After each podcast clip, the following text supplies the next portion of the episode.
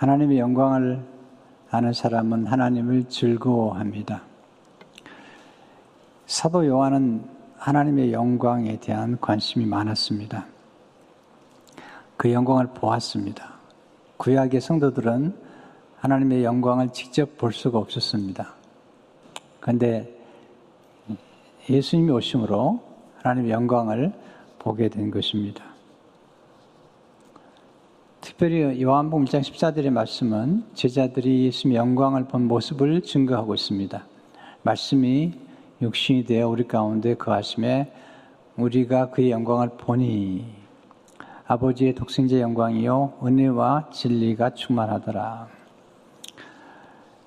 아, 이번에 말씀을 증거하는 중에 제 마음속에 다시 한번 하나님의 영광에 대한 관심 그리고 동경 갈망이 생겼습니다. 사도 요한의 관심은 하나님의 영광이 있었습니다. 성도 여러분, 요즘 어떤 관심을 가지고 사시는지요? 하나님의 어떤 관심을 우리가 갖기를 원하실까요? 관심이 참 중요합니다. 관심은 사랑을 의미하기 때문이죠. 우리 인생은 우리의 관심에 의해서 만들어집니다. 우리의 관심에 의해서 우리 영혼은 물들게 됩니다. 관심과 사랑. 사랑하는 대상을 우리는 담게 되어 있습니다. 관심, 사랑이 참 중요한 것입니다. 사도 요한은 예수님을 사랑했고 예수님 영광을 보았고요. 예수님 영광을 즐거워했고 스스로가 예수님이 자기를 사랑한다고 기록하고 있습니다. 왜 사랑이 중요할까요? 사랑하면 눈이 열립니다. 사랑하면 보게 되죠. 사랑하면 알게 됩니다. 우리가 누군가를 사랑하게 되면 사랑하는 대상의 아픔과 상처와 고통을 알게 됩니다. 사랑하면 남이 보지 못하는 것을 보게 됩니다. 다른 사람들은 예수의 영광을 보지 못했어요. 근데 제자들은 또 예수님을 영접한 사람들은 예수님의 영광을 보고 감탄했습니다.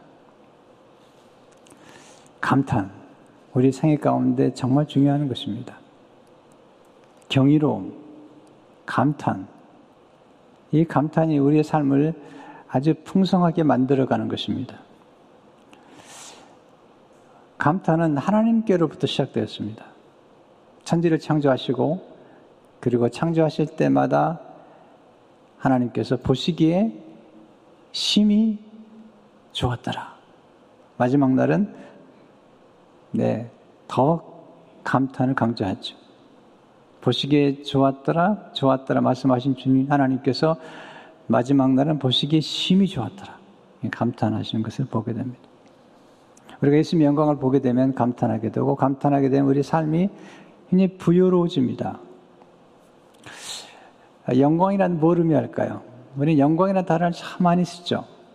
오늘 찬송 중에도 영광과 존귀와 찬송을 올려드리는데요. 영광이란 단어는 아, 히브리어로 카보드입니다. 그 뜻은 무거움, 무게란 뜻입니다. 위대함, 풍부함을 의미합니다. 무겁다는 것은 가치가 있다는 뜻입니다. 반면에 가벼움은 경박함을 의미합니다. 경박함은 쓸모없는, 가치가 없는, 심지어는 야비함을 의미하기도 합니다. 무거움은 신중함을 의미합니다. 우리는 예수님 영광 속에서 예수님의 무게를 봅니다. C.S. 리스는 영광의 무게라는 책을 썼어요. The Weight of Glory라는 책을 썼어요. 거기서 예수님의 영광의 뜻이 무엇인지를 잘 설명하고 있는데 그 영광의 무게 곧 영광은 무거운 것이고 그리고 존귀한 것이다. 그리고 아름다운 것이다. 그렇게 그는 강조하고 있습니다. 예수님의 영광 속에서 예수님의 충만하심과 부요하심과 그리고 풍부하심도 우리가 보게 되고요. 그리고 예수님의 사랑의 섬세한 영광을 보게 됩니다. 영광을 조금 더 얘기하면 아름다운 성품, 네, 성품이라고 우리가 할 수 있을 것입니다. 예수님의 영광은 왜 우리가 알아야 되냐면 그 예수님의 영광이 우리에게 혜택을 주기 때문이에요. 예수님의 영광을 우리가 알고 누리게 되면 그 예수님의 영광을 통해서 우리가 누리게 될 은혜를 알기 때문이에요. 어떤 영광은 우리가 상관이 없어요. 어, 그 사람 대단한 사람이야. 우리가 부러워할지 몰라요. 아, 그 사람 요즘 굉장히 잘 나가.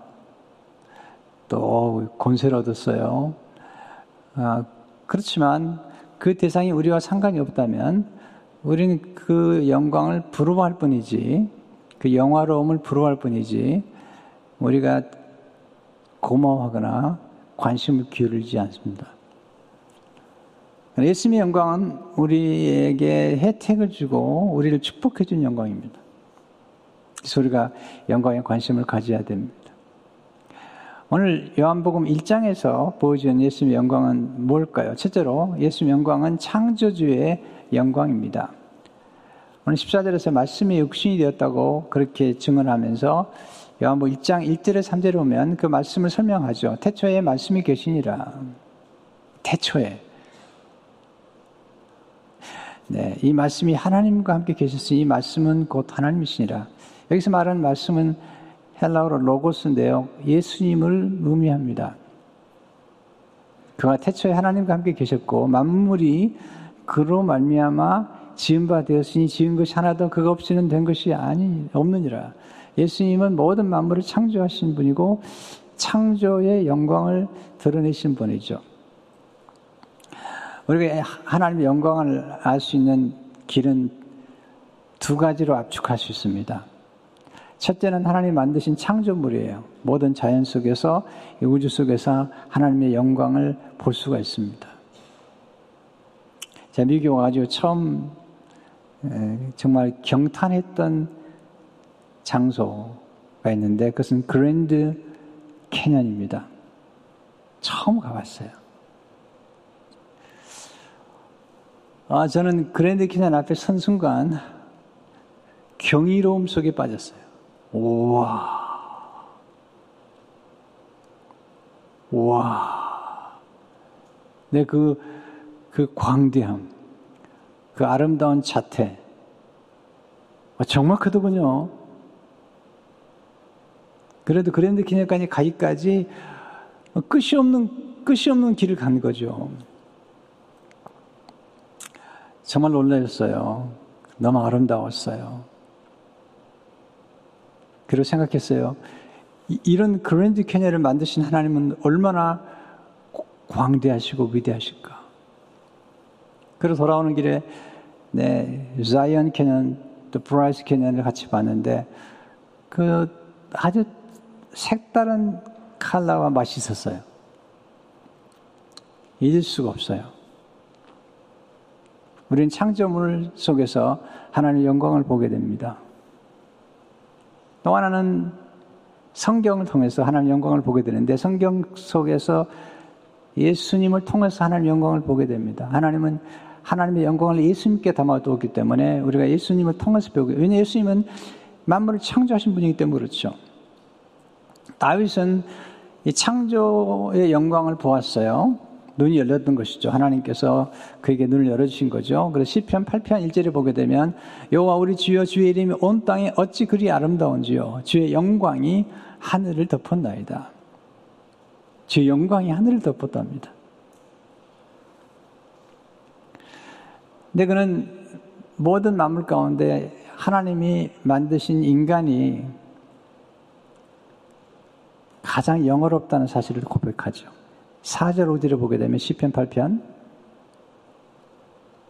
사람이 무엇이기에 주께서 그를 생각하시며 인자가 무엇이기에 주께서 그를 돌보시나이까 그를 하나님보다 조금 못하게 하시고 영화와 존귀로 관을 씌우셨나이다. 사람, 정말 아름다운 겁니다. 문제는 아담의 죄 때문에 인간이 타락함으로 눈이 어두워져서 하나님의 영광을 보지 못하고 또 하나님께서 우리에게 베풀어 주신 그 영광과 존귀를 보지 못하게 못하고 살아가는 것입니다. 예수님을 영접하는 순간 우리는 하나님의 영광을 다시 보게 되죠. 첫 번째 아담이 어둡게 만들어버린 그 우리의 눈을 예수 그리스도를 영접함으로 하나님의 자녀가 되는 순간 우리는 눈이 열리게 되죠. 그래서 요한복음 1장 12절 13절을 보게 되면 영접한 자, 곧 그 이름을 믿는 자들에게는 하나님의 자녀가 되는 권세를 주셨으니 이는 혈통으로나 육정으로나 사람의 뜻으로 나지 아니하고 오직 하나님께로서부터 난 자들이냐. 하나님께로부터 난 우리들은 예수 영접한 우리들은 눈이 열려서 하나님의 영광을 예수 그리스도 안에 담긴 영광을 보게 된 것입니다. 우리는 예수 그리스도께서 오셔서 빛을 비춰주지 않으면 우리는 볼 수가 없어요. 그래서 고린도 후서 4장 6절을 보게 되면 어두운 데 빛이 빛이라 말씀하셨던 그 하나님께서 예수 그리스도의 얼굴에 있는 하나님의 영광을 아는 빛을 우리 마음에 비추셨느니라. 예수님 영접하는 그 순간 우리는 빛을 경험하게 되는데 예수 그리스도의 얼굴에 있는 하나님의 영광을 보게 되는 것이죠. 이 축복이죠. 두 번째, 예수 영광은 구세주의 영광입니다. 14절에 보면 말씀이 육신이 되어라는 말씀을 하셨어요. 인간의 몸을 입고 오신 거예요. 요즘 피터스는 메시지 성경에서 그 말씀이 살과 피가 되어 우리가 사는 곳에 오셨다. 살과 피가 되어서. 이게 중요한 질문이에요. 아주 중요한 질문인데 그것을 성육신이라고 그러죠. 예수님께서 인간의 몸을 입고 오셨어요.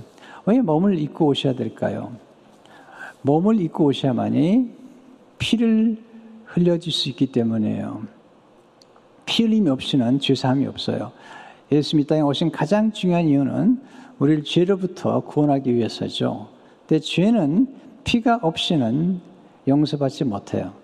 마태복음 1장 21절을 보게 되면 아들을 낳으니 낳으니 이름을 예수로 하라. 이는 그가 자기 백성을 그들의 죄에서 구원할 자이심이라 하니라. 근데 이 죄에서 구원하실 때 이 죄의 문제는 반드시 피, 피가 죄를 정케하는 것입니다.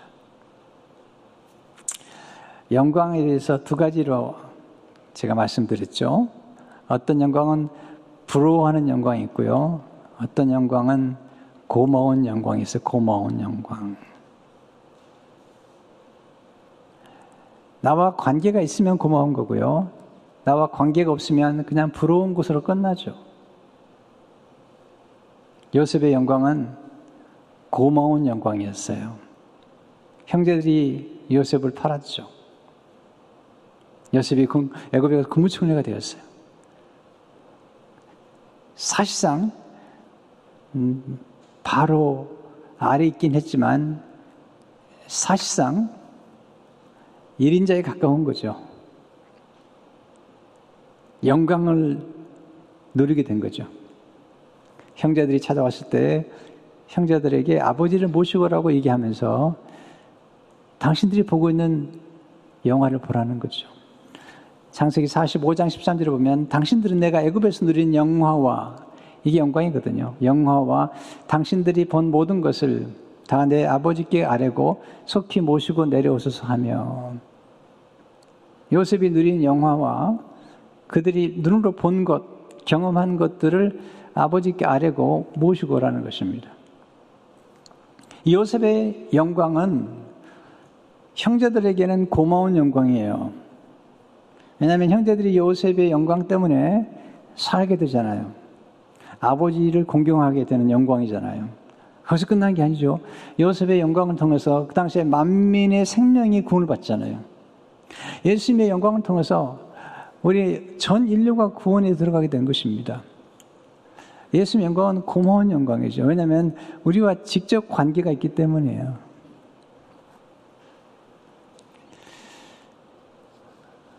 우리가 누릴 수 있는 가장 커다란 영광은 예수 그리스도를 통해서 죄 사함 받고 그리고 이 구원의 은혜 속에 들어간 것입니다.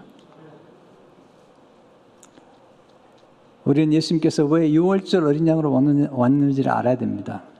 6월절 어린 양으로 오셔야만이 피를 흘릴 수 있기 때문이죠. 피를 흘려주심으로 우리를 구원하시고 죄에서 우리를 자유케 하시고 우리를 제사장으로 삼으셨어요.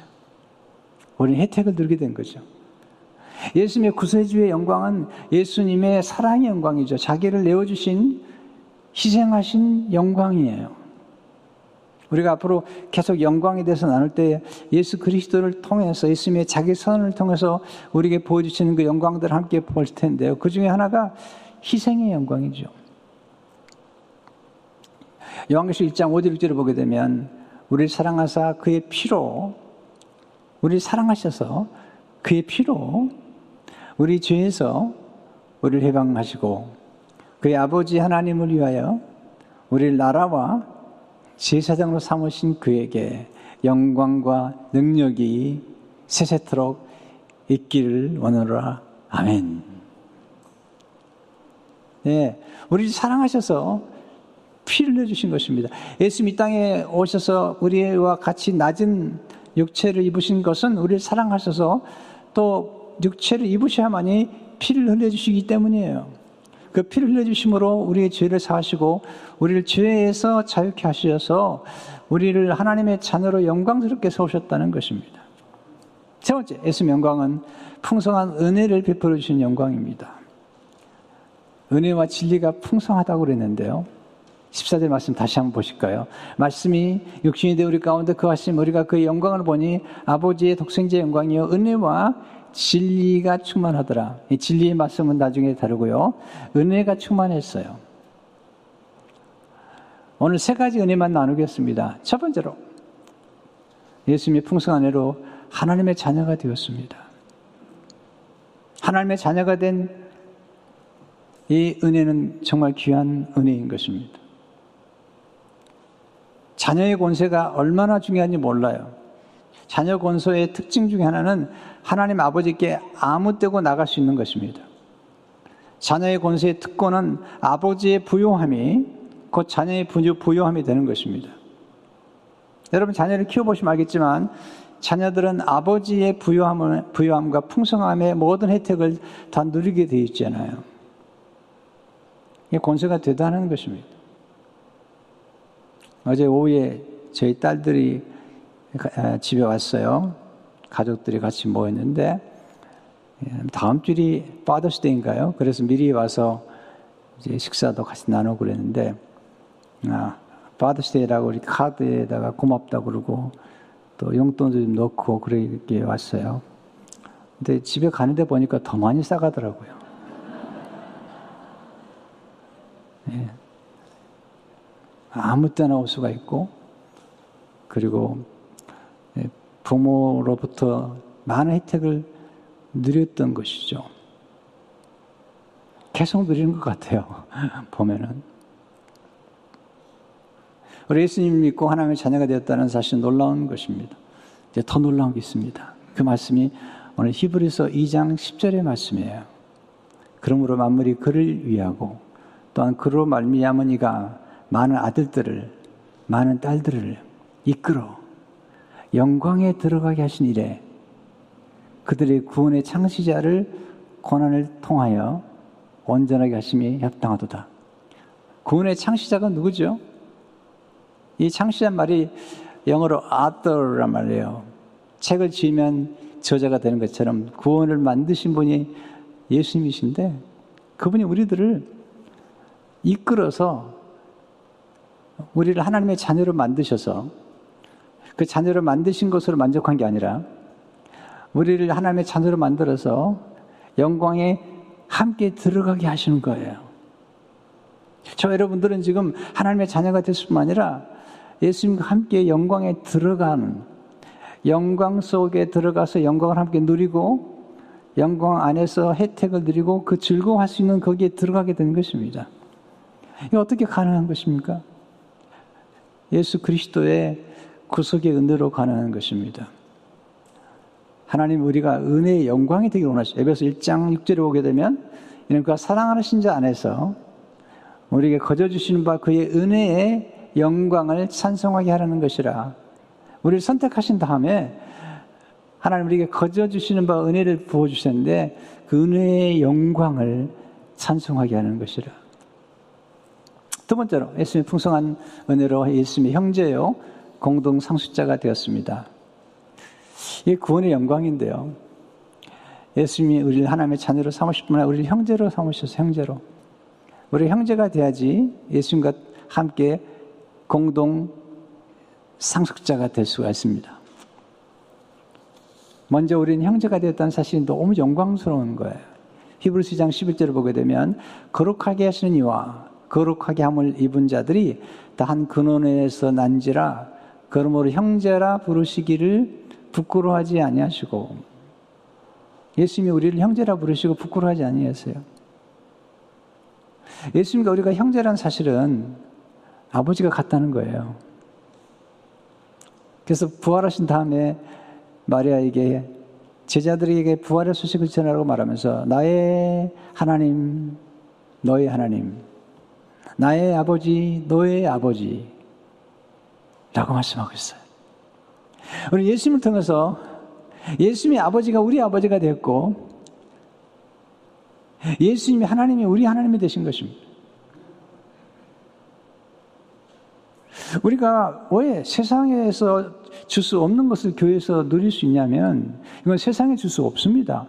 지금 세상에 많은 것을 발전하고 많은 걸 주는 것처럼 보이지만 우리는 쏘가서는 안 됩니다. 여러분 주님의 교회만이 그리고 복음만이 줄 수 있는 게 뭘까요?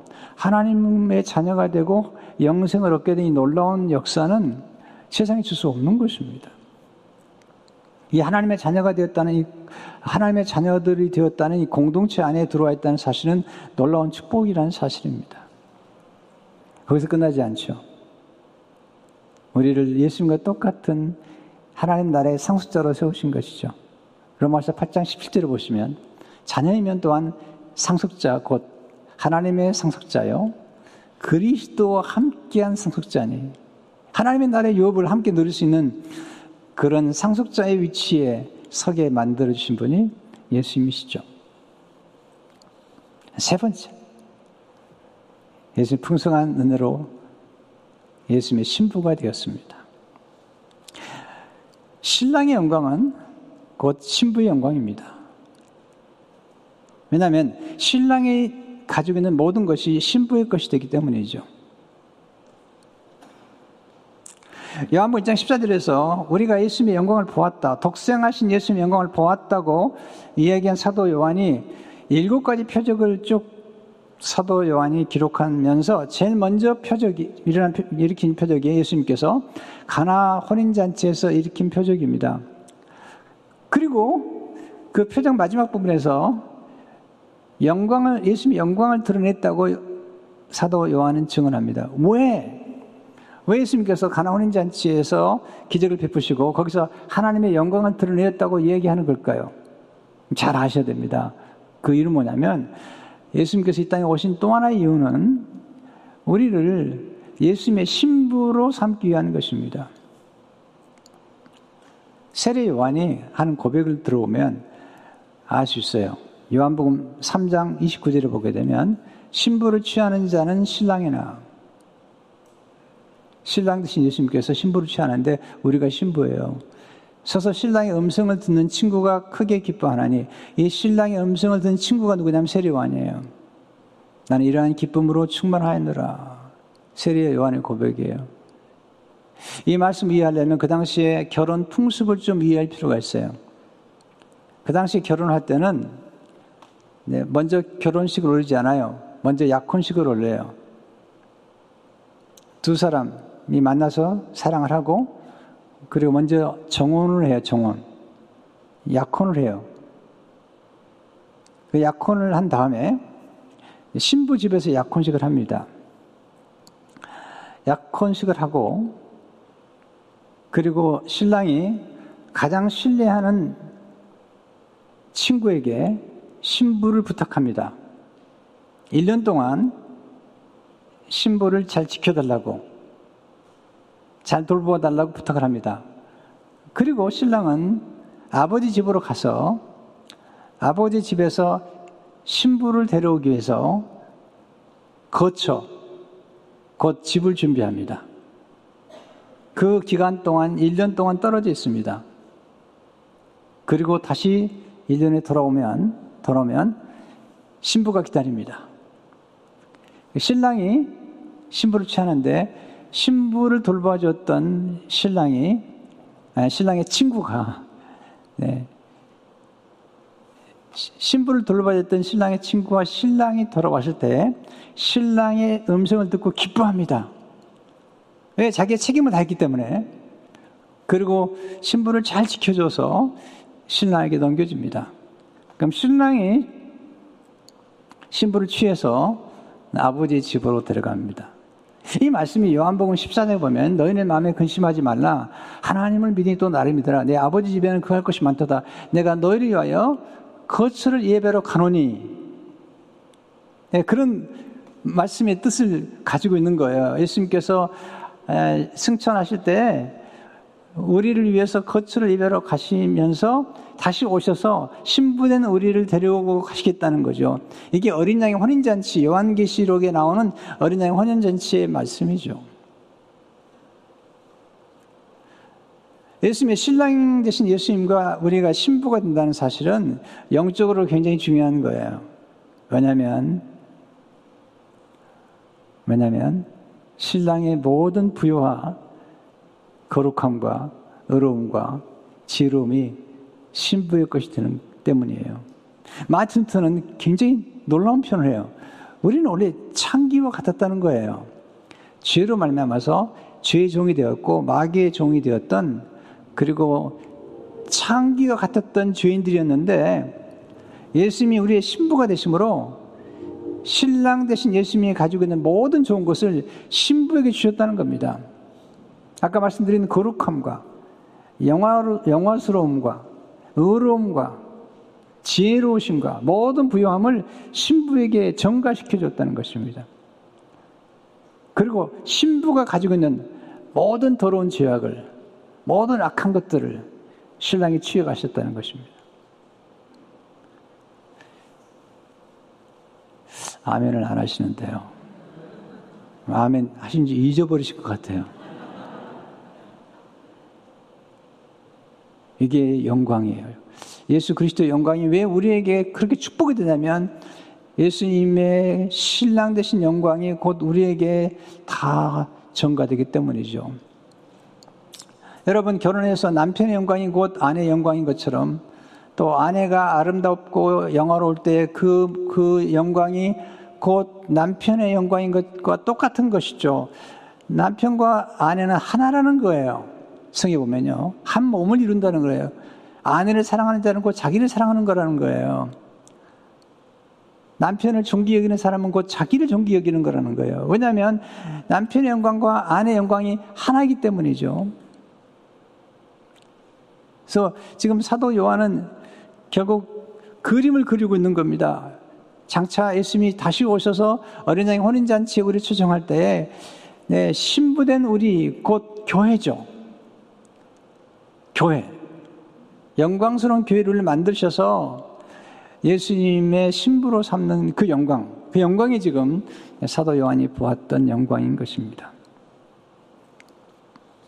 예수님은 자신의 영광을 우리에게 허락해 주셨습니다. 놀랍잖아요. 예수님이 요한복음 17장에 중보기도를 들으시는데 중보기도를 들으신 중에 22절에 이렇게 말씀하시죠. 내게 주신 영광을 내가 그들에게 줬사오니 이는 우리가 하나가 된 것 같이 그들도 하나가 되게 하려 함이니이다. 하나님 아버지가 예수님께 주신 영광을 공유하시는 거예요. 공유하시는 거예요.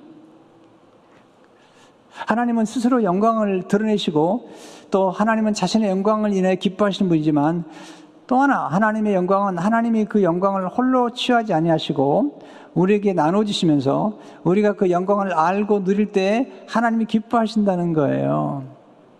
여러분 자녀를 키워보면 아시잖아요. 자녀가 어, 뭔가 잘했을 때 우리 아들 좀 보라고. 우리 딸들 좀 보라고. 우리 딸 좀 보라고.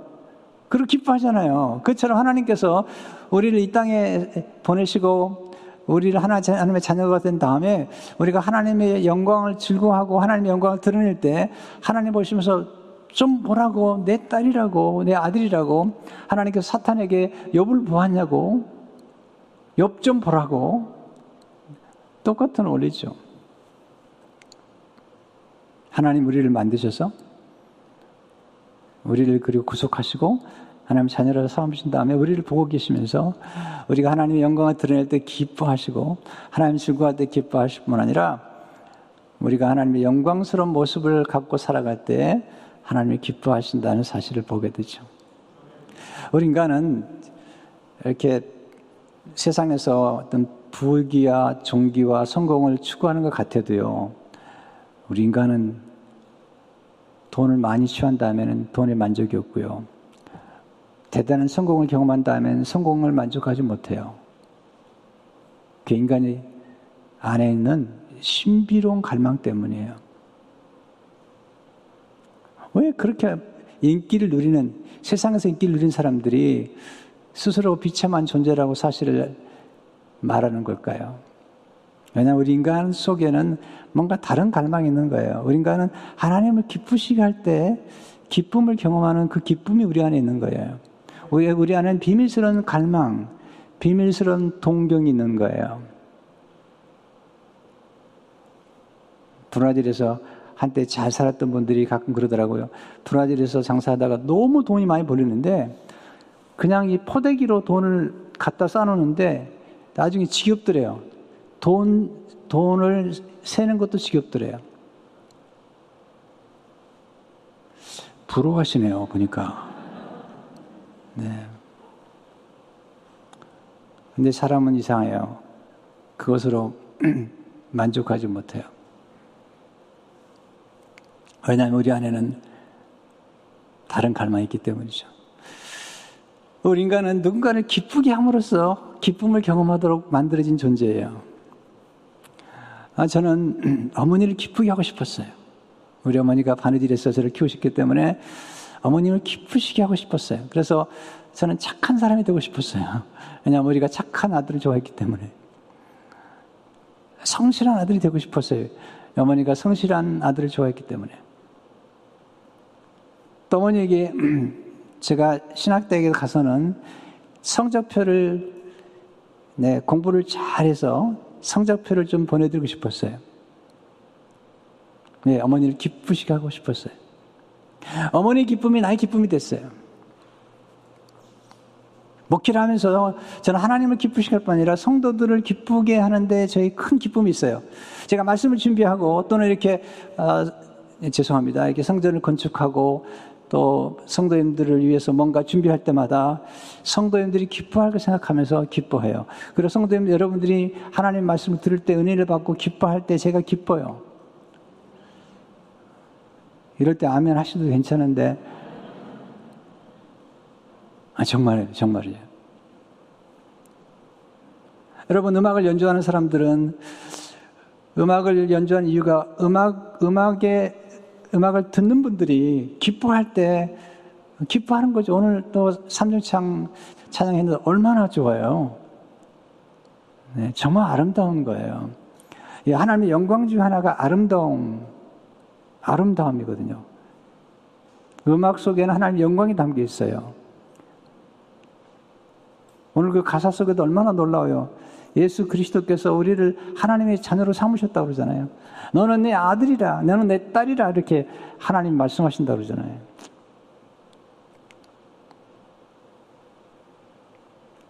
우리는 쉽게 만족하지 못해요, 인간은. 왜냐하면 우리 안에 저 먼 나라에 C.S. 루이스의 말처럼 저 먼 나라의 갈망이 우리 안에 심겨졌기 때문이죠. 우리는 더 영광스럽고도 의미 있고도 보람 있는 세계를 늘 추구해요. 원래 로고스라는 말씀이 원래 의미란 뜻이에요. 그래서 우리 인간은 의미 있는 일을 할 때 전도하고 선교하고 어려운 사람들 도와주고 힘든 사람들을 위해서 긍휼과 사랑을 베풀어 줄 때 우리 삶의 의미와 보람을 느끼고 그 안에서 기쁨을 누리도록 그렇게 만들어져 있어요. 내가 기쁨을 추구한다고 기쁨이 오는 게 아니라 내가 누군가를 기쁘게 하고 누군가를 위해서 헌신할 때 그때 우리 안에 신비로운 기쁨이 있는 것이죠. 저는 가끔 설거지하다가 기뻐요. 제 아내가 기뻐하는 걸 알기 때문에. 요즘 백큐을 많이 하는데요. 백큐 하면 이 쓰레기들이 많이 들어가요, 거기. 네, 먼지 주머니 안에 쓰레기가 들어가는데 쓰레기를 비우고 치울 때마다 기뻐요. 뭐큰 기쁨만 추구하는 게 아니에요. 저는 작은 기쁨이 제 기쁨을 만들어가는 알기 때문에. 그래서 루이스가 이런 말을 하죠. 영광의 무게란 책에서. 물론 아름다움을 보는 것만도 대단한 혜택이지만 우리는 그 정도에서 만족하지 않습니다. 말로 표현하기는 어렵지만 다른 무언가를 원합니다. 우리가 보는 아름다움과 연합하고 그 안으로 들어가고 그것을 우리 안에 받아들이고 그 안에 잠기고 그 일부가 되기를 원합니다. C.S. 루이스가 영광의 무게에서 영광을 하나님의 아름다움으로 얘기하면서 우리 인간 안에는 하나님의 아름다움과 연합하고 그 안에서 즐기려고 하는 그 갈망이 있다는 것입니다. 오늘 얘기해서 말씀하신 말씀이신데 우리 가운데 거하심이란 말은 장막을 쳤다는 거죠. 구약에서 장막은 이스라엘 백성이 진을 칠 때, 네, 동서남북으로 진을 칠 때 가장 중간에 그리고 지성소에 하나님 영광이 임했다는 거죠. 그 영광을 함께 보았던 것이죠. 근데 예수님께서 오셔서 우리 가운데 거하시고 성전 대신 예수님께서 우리 가운데 거하시면 이제는 몸된 그리스도의 몸된 교회, 예수님의 몸된 교회 안에 우리와 함께 거하심으로 하나님의 영광을 드러낸다는 것이죠. 이게 교회가 왜 그토록 중요한 걸 알아야 됩니다. 교회는 그리스도의 몸된 교회고 그리스도의 신부인 것입니다. 우리가 교회 공동체 안에서 살아가고 그 공동체가 함께 영광을 볼 때 더 기쁨이 충만한 것입니다.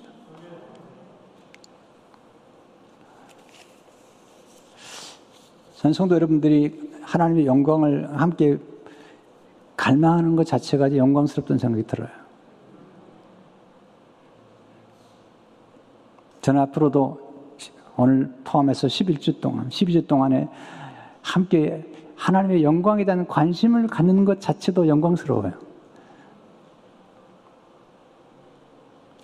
왜냐하면 이 영광을 보게 되면, 이 영광을 경험하게 되면 이 세상의 어려움도, 고난도 극복할 수 있는 힘이 생겨요. 예수님 십자가에 돌아가심으로 어떻게 우리를 구원하셨나는 그 사랑을 경험하게 되면 우리가 경험하는 고난도 영광이 될 수 있고 그 고난을 뛰어넘는 저 너머의 하나님의 영광을 보면서 기뻐할 수 있는 것입니다. 성도 여러분, 예수 그리스도의 영광은 고마운 영광입니다. 왜냐하면 우리와 관계가 있기 때문에 우리에게 무한한 은혜와 혜택을 주기 때문입니다. 이 영광 안에서 즐거워할 뿐만 아니라 우리 영광을 사람들에게 전파해야 됩니다. 우리만 알고 있으면 안 되는 것입니다. 다른 사람들에게 나눠줘야 됩니다. 이 영광을 누구에게? 우리 이웃에게. 아직도 예수 그리스도를 알지 못하는 분에게. 이 복음 영광을 알지 못하는 분들. 그분들은 눈이 어두워져 있습니다. 알지 못합니다. 그러나 우리가 예수님을 전도하고 그분들 예수님을 만나게 되면 우리가 아는 것, 우리가 경험하는 이 영광을 알게 되기 때문에 그분들이 하나님의 나라에 네, 들어가게 되고 상속자가 되는 축복을 누리기 때문입니다. 여기에 우리가 전도해야 될 이유가 있고 우리가 전도할 때 누리는 기쁨이 있어요. 왜냐하면 우리는 우리만 스스로 기뻐함으로 기뻐하는 존재가 아니에요. 뭐 우리가 복음을 나눠줘서 다른 분들이 복음을 받는 것을 볼 때 그때 놀라운 경험을 하게 되는 것입니다. 이런 기쁨이 네, 우리 안에 충만하기를 주 이름으로 축원합니다. 하나님 아버지 감사합니다. 오늘 주시는 말씀을 가슴에 새기며 하나님의 영광을 바라오며 영광 안에서 즐거워하며 또 우리에게 주신 그 영광을 인하여 하나님께 영광을 돌리고 아직도 이 영광을 알지 못하는 사람들에게 복음을 증거함으로 함께 하나님의 자녀가 되어서 영광 속으로 들어가도록 축복해 주옵소서. 예수 이름으로 기도합니다. 아멘.